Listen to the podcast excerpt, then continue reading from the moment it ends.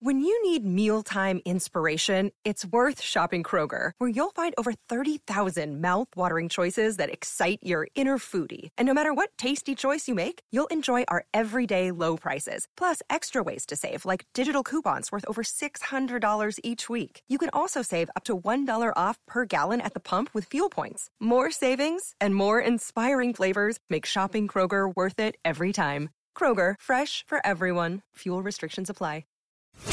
It's The Other Side of Midnight with Frank Morano. Frank Morano.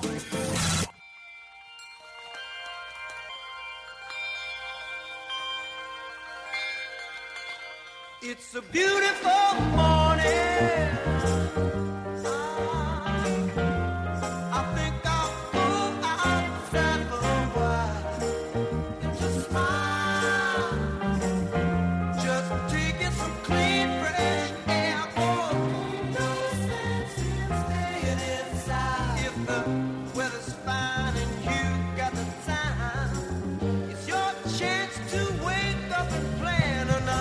I have been a great fan of Governor David Paterson for over a quarter century.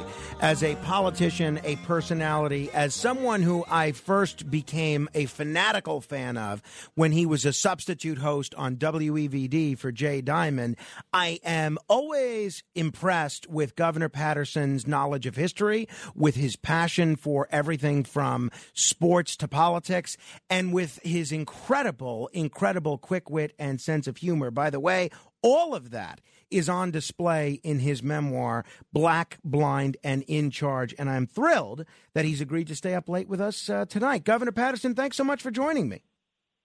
Well, Frank, it's good to be here. And I was rather shocked to hear what they did with James Madison's house and who accepted the contribution and allowed it to be turned into more of a political statement against the times, as opposed to a um, uh, memorial to the contributions he made, particularly, as you said, to the uh, passing of the Constitution. And uh, even before that, he was an activist during the uh, time of the, uh, mm.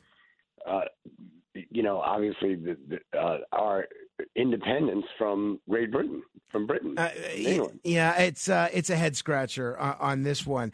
Uh, b- by the way, I-, I have to take advantage of your expertise as a, as a baseball fan. You and I share the curse of being long suffering Met fans.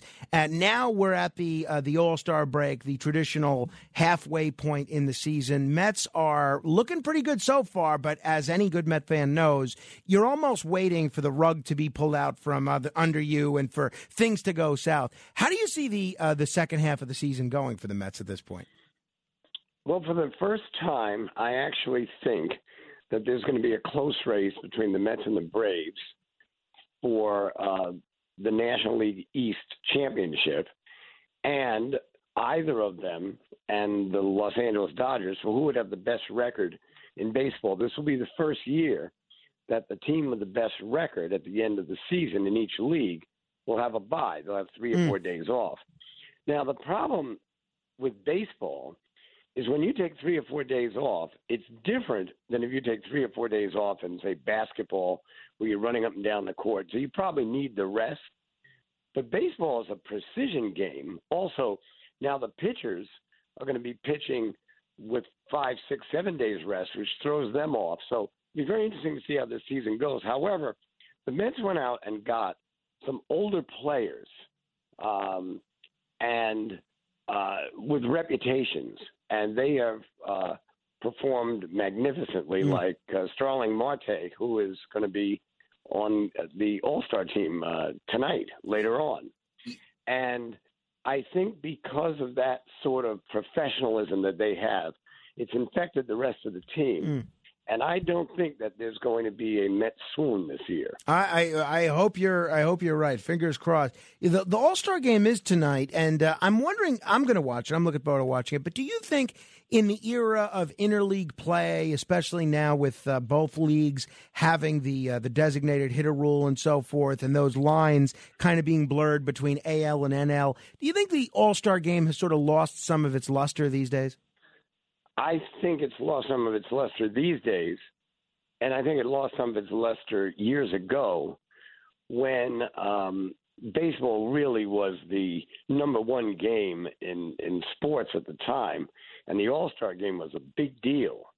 Uh, and the World Series was a big deal because you would root for the league's champion. Mm. Yet, you know, one of the things that I think changed that was in nineteen seventy-eight, I believe it was, when the Dodgers went up two nothing against the Yankees in the World Series, and the L A fans and some of the commentators made these nasty remarks about New York. I think New Yorkers came together, and even though I was a Mets fan, I rooted for the Yankees, who won that World Series uh, in, in nineteen seventy-eight, because then it became a battle of cities and not a battle of leagues. Uh, that that is interesting. I, I was uh, I was completely ignorant of the sort of New York patriotism that was on play uh, w- was uh, was at, at hand in that World Series. You know, I, I alluded a little earlier to the fact that you're so good on the radio, and uh, we're very lucky to have you as a regular contributor on W A B C, a regular co-host of the Cats at Night show. You fill in on all sorts of shows, but you were terrific on, as I mentioned, filling in for Jay Diamond on W E V D. Terrific with your own show on W O R. War and on uh, A M nine seventy in New York. That is the exception among politicians. When you talk about politicians who've tried to make that transition from from the, you know, political soapbox to the microphone, there's a handful that were good. There's you, there's Ed Koch, there's Buddy Cianci, maybe one or two others. But most of them tend to not work out so well. They tend to work out kind of like Mario Cuomo did when he tried to make that transition. What is it about you that makes you so able to handle that talk radio transition when so many other politicians who've tried haven't been able to do so? Well, when I was growing up in the sixties, there wasn't the technology available for me to get the news and to read and understand. You know, um, books I read were um, on vinyl records. They were uh, uh, done by the American Foundation for the Blind. But if you wanted to know what was happening day to day, you weren't going to find it out. So radio was my resource. It was my newspaper. It was my method of informing myself. And the more I did it, the more I really dreamed of perhaps being a part of it one day. And I actually got three or four friends of mine and I using two or three of those old, um, uh, you know, tape recorders. And we recorded for for twenty-four straight hours, uh, take, taking turns. Um, uh, I think by the time this project was over, my friends were really ready to disown me.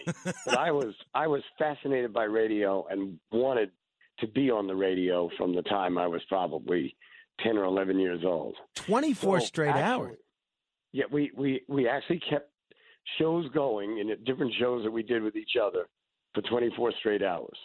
Uh, that is, that's got to be some sort of a record. That's very impressive.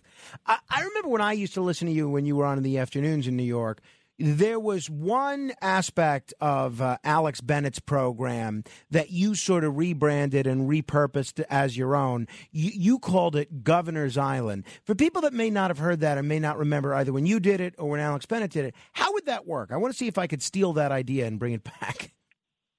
What I would do is I would ask people to call up and to pick a topic that they wanted to debate.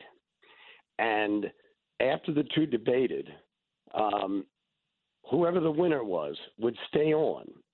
And then the next caller could call with, so let's say the person that won the debate was the person of po- political uh, philosophy that's conservative.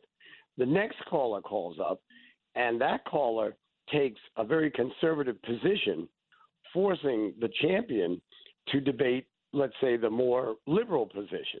So it was a test of how well do you understand your adversary?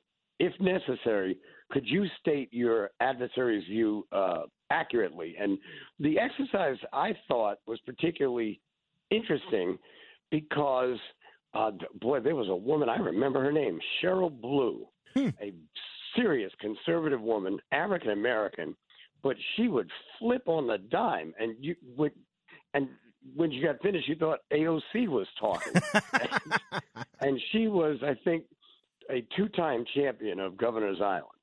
That's pretty impressive. I am going to try and bring that back. We may have to have you be the uh, the guest judge.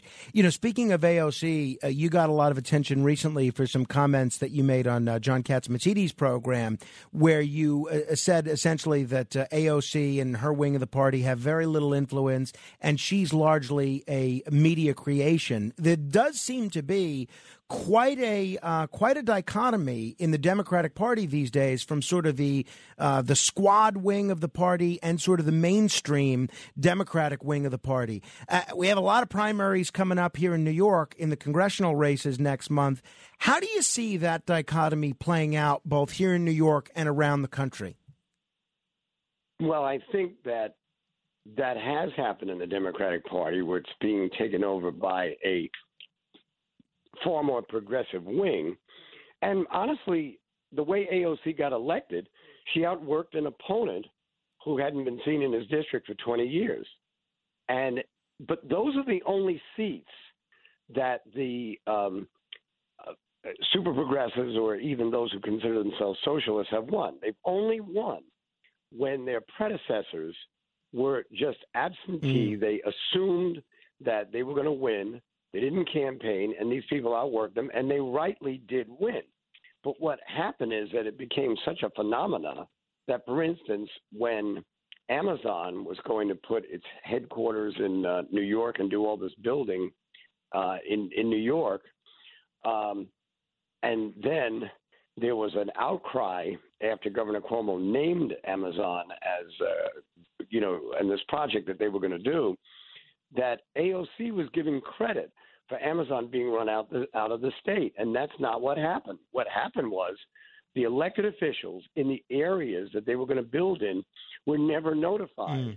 And Governor Cuomo had a press conference by himself and basically took all the credit, and it infuriated them. And this fight was going back and forth, and Amazon, not wanting to get in the middle of it, decided to pull out.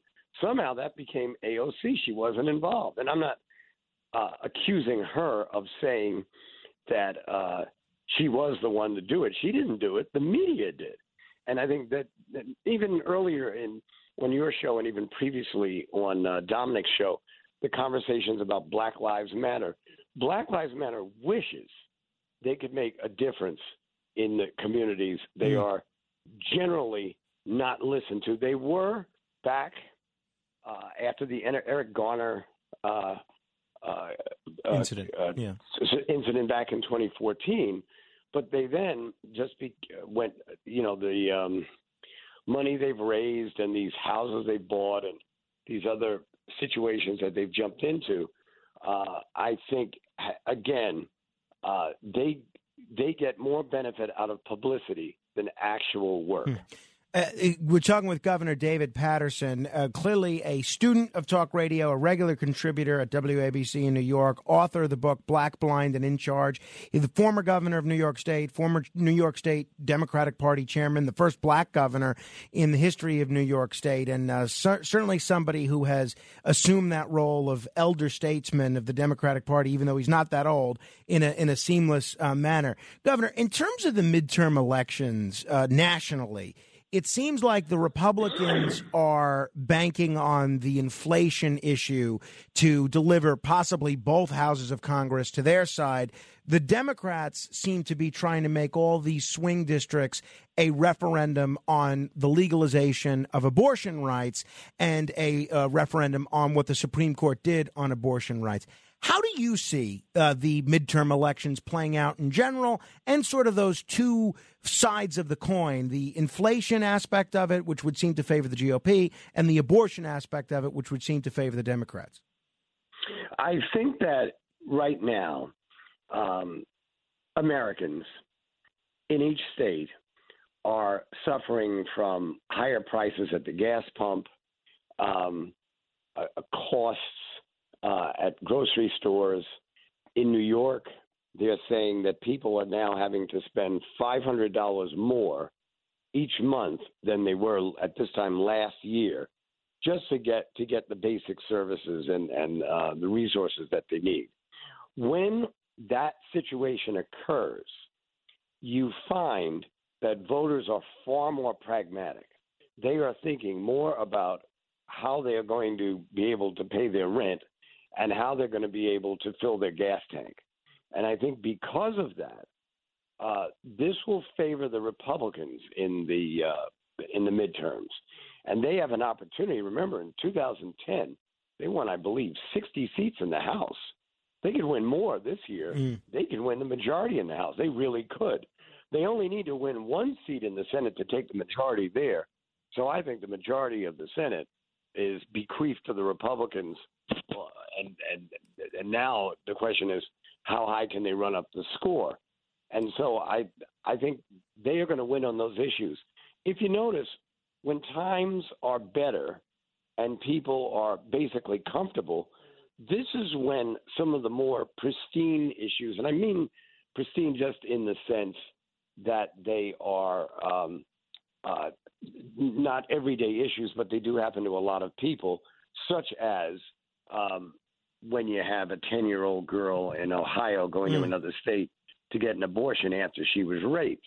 And, you know, it, it's a horrible situation, but those types of issues, and even, you know, some of the uh, the victories by the extreme groups on, in both parties tend to come more when times are better. Right now, times are worse, mm. and I think that you're going to see um, a, a real reaction to the high inflation rate.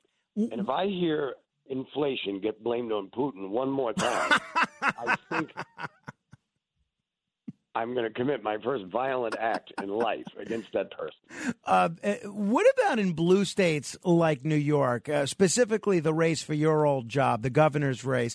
The conventional wisdom has Hochul uh, with a uh, a pretty a pretty substantial lead. A lot of Republicans think this race is going to be more competitive than a traditional statewide race in New York generally is. How do you handicap the Hochul-Zeldin race? Well, what Republicans would hope is that what happened in Nassau County would happen around the state, where the district, uh, where the county executive, Laura Curran, very popular, very well-liked, but she took the wrong position on bail reform. And she followed Todd Kaminsky, a senator who was running for D A. He got beaten by twenty-one points. She got beaten by one uh, percentage point, but that was enough for Bruce Blakeman, who I've known for a number of years and happen to like him. Uh, uh, he became the new county executive. Could you then take that situation and manufacture it into a Republican win for governor? I don't believe that's going to be the case. Now, Kathy Hochul has had to negotiate with the legislature. Kathy Hochul, in my opinion, uh, and I've known her a long time, is what John Katsimatidis calls a common sense Democrat. She's not that far out, but she has had to deal with the legislature, mm. which makes her look far out sometimes. But let's just remember, Frank, and you remember this well, George Pataki, his best friends in the in around the Capitol were Union Local eleven ninety-nine oh, yeah. and the United Federation of Teachers. They were very progressive organizations, but Pataki found ways to um, to appease them.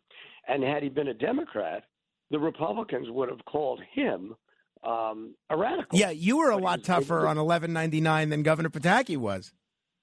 Oh, they got on my last nerve. I, I remember. I remember those commercials. Yeah, it, it, you know, um, they had a commercial with a blind person saying, "Governor, you let me down." It's the first time I ever saw a blind person on a commercial, unless it was Stevie Wonder. So, I mean, it was really a horrible way that they treated me. And another thing they did, Frank, I was the first African-American governor uh, to be elected. And in two thousand nine, because the eleven ninety-nine didn't like my budget, which called for a lot of cutbacks, we had to do it because we had a twenty-one point three billion dollars deficit. The state has never had a deficit even close to that amount of money at that time. And because I made some cuts to areas they didn't like, they arranged for me to get booed when I was introduced at the Black and Puerto Rican legislative dinner. And as you can clearly see, I haven't forgotten it. uh, no, uh, clearly not. Hey, uh, one of the things that I've been meaning to ask you is, because you were the chairman of the Democratic Party as well, I, I, obviously, you're very familiar with Tom Suozzi. You guys go back uh, a ways, uh, both from uh, Long Island, and uh, I think your fathers actually were partners together at one point. That's correct. He ran a, a campaign that seemed to resonate with a lot of common sense people, putting aside Democrats. Were you – he finished third behind Jomani Williams, who didn't even run much of an active primary campaign at all. What was it about either Suozzi himself or his messaging which really failed to catch fire among Democratic primary voters? I think his messaging was creative. He knows the issues as well as anyone. He is a very, very dynamic personality. But what I've always thought, and I've said this to Tom, is that when he talks to an audience, he's talking at them. Mm.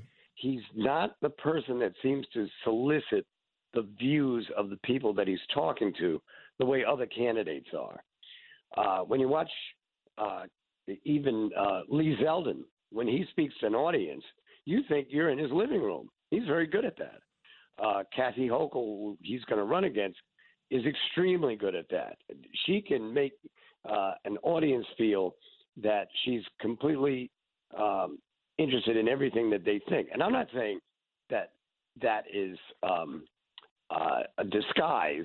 I think that she really is that way. It's just that some people transmit that feeling better than others. Hmm. One of the things that we're hearing a lot of news about on the national scene is these uh, January sixth committee hearings.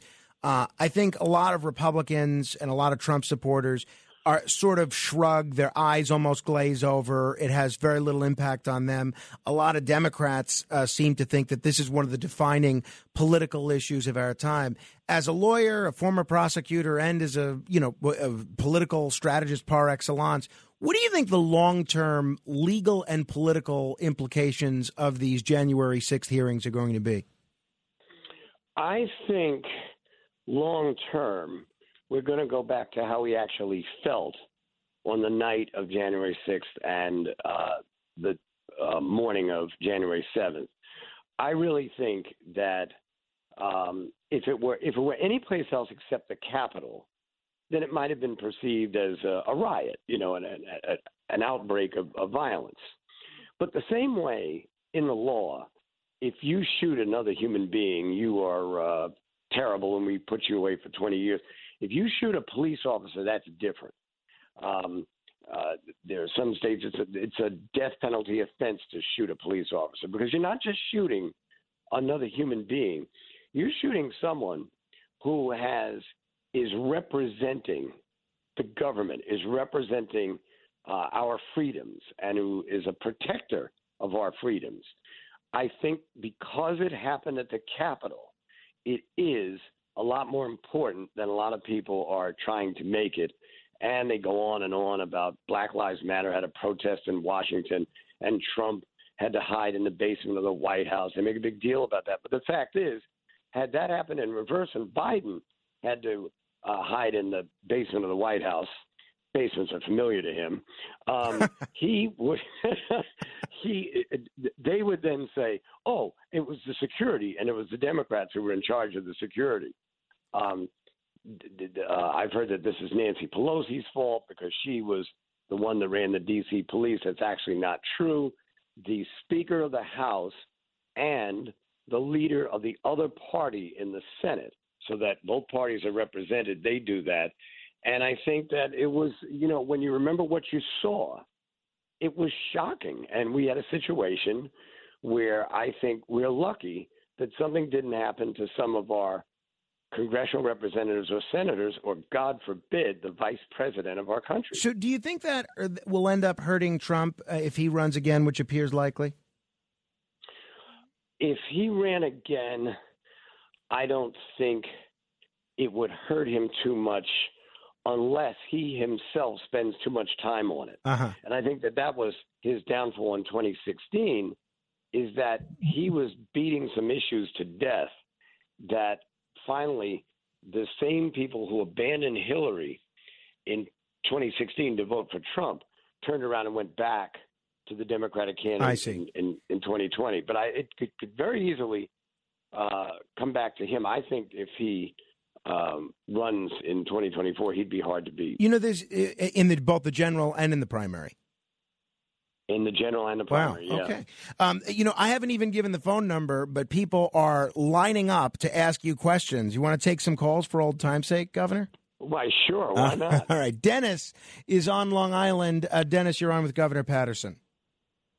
Hello, Governor. How you doing, Frank? Great, great. I'm good, Dennis. What's up? Um, I was uh, just wondering uh, what your thoughts are on the possibility of Michelle Obama getting the Democratic nomination. Because I don't see how bringing it. D- Dennis, I, your phone's getting a little screwy, but I think we made out your question. I know O'Reilly raised this with John Katsimatidis yesterday, the possibility of Michelle Obama running for president and getting the Democratic nomination. What do you think, Governor? I think if Michelle Obama ran for president, she would have a chance to get the Democratic nomination.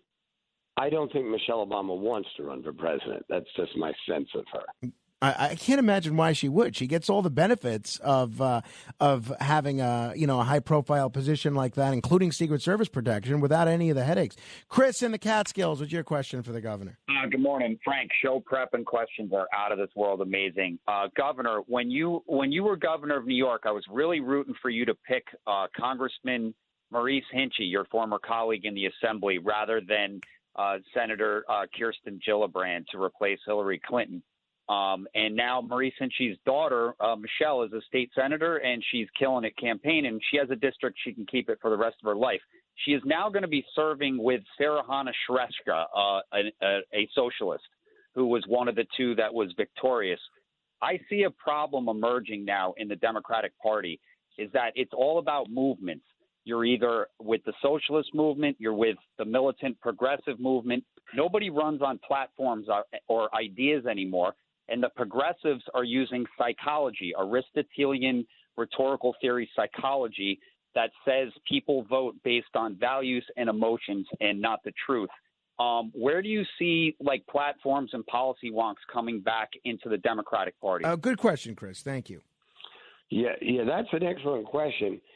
And I think he inadvertently answered the question when when he delivered it, in that that is exactly what's happening.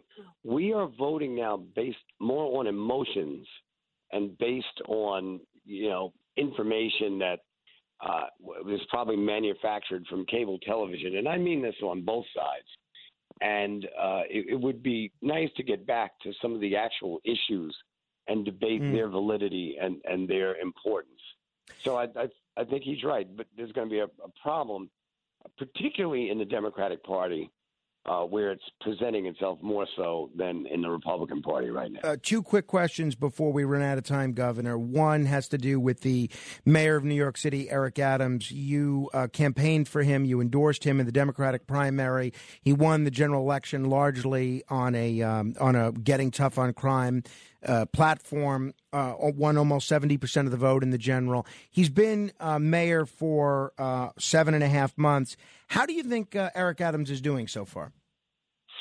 I think he's doing well.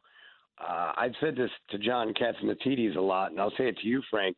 I don't think mayors affect the crime rate as much as the public thinks they can. In, in other words, it's not that Eric Adams isn't doing enough. Uh, somebody on Dominic's show said something about they needed to bring back, uh, you know, some of the street tactical patrols. They've actually done that. They just don't call it by that name. And the caller was right, because the caller said that um, as a Democrat, Adams wouldn't want to use that name. But uh, in Harlem, I haven't seen as many police around here that, as I have seen in the last few months, and didn't see for the past, you know, three or four years. Uh, I think he's off to a good start now. In the end, what he has done, he's said a lot.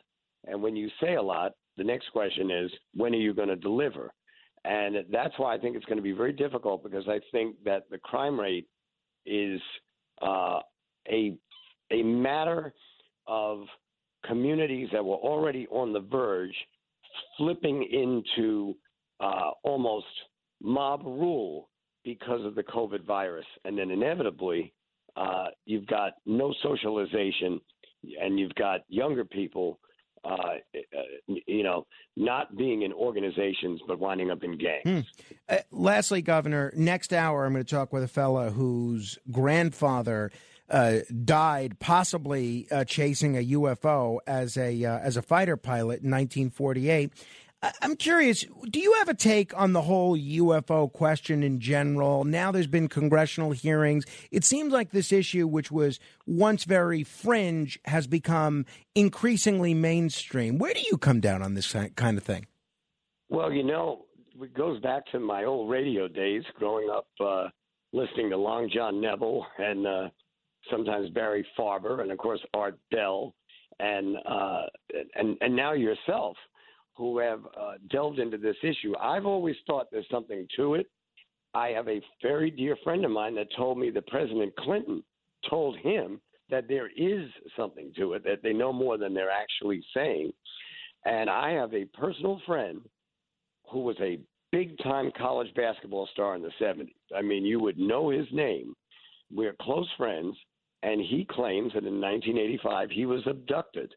Uh, and held and tested, he and another person, and then eventually released. And I know one thing. I can't say definitively that it did happen to him, but I can say I know that he believes that it did. So there's a lot. I'll hmm. probably hang on and listen about the uh, uh, person you're going to talk about who was killed uh, while pursuing a U F O, and the family feels they covered it up. One thing is for sure. There's been a cover-up. It's almost like the J F K assassination. Whether it was done by Lee Harvey Oswald or not is one thing, but it was covered up, and the government admits to to that. So we never really know the answers to those questions.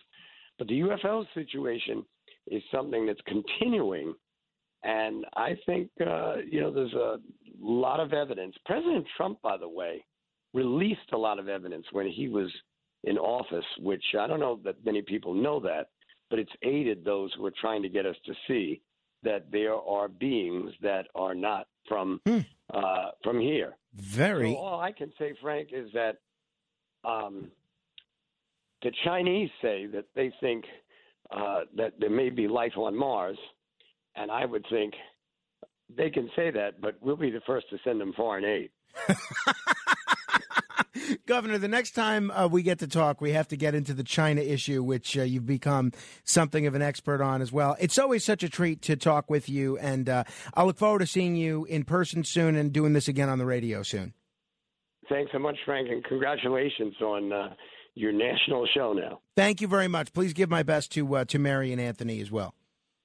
Take care. The great Governor David Paterson. I love talking to him. I could talk with him all day long. If you want to comment on any portion of our discussion, you could give me a call, one eight hundred eight four eight nine two two two. That's one eight hundred eight four eight nine two two two. This is The Other Side of Midnight. Straight ahead. The Other Side of Midnight. Midnight. Handling legal matters is stressful. So, let the law offices of Frank Bruno Junior provide you with the insightful counsel you deserve. The law offices of Frank Bruno Junior has successfully handled thousands of cases for twenty-five plus years. They focus on elder law and estate planning, but are equipped to navigate you through all stages of family law and divorce to real estate law and probate. The law offices of Frank Bruno. Call seven one eight four one eight five thousand or visit them at frank bruno law dot com. That's frank bruno law dot com. Frank Bruno. Bruno. He's your numero uno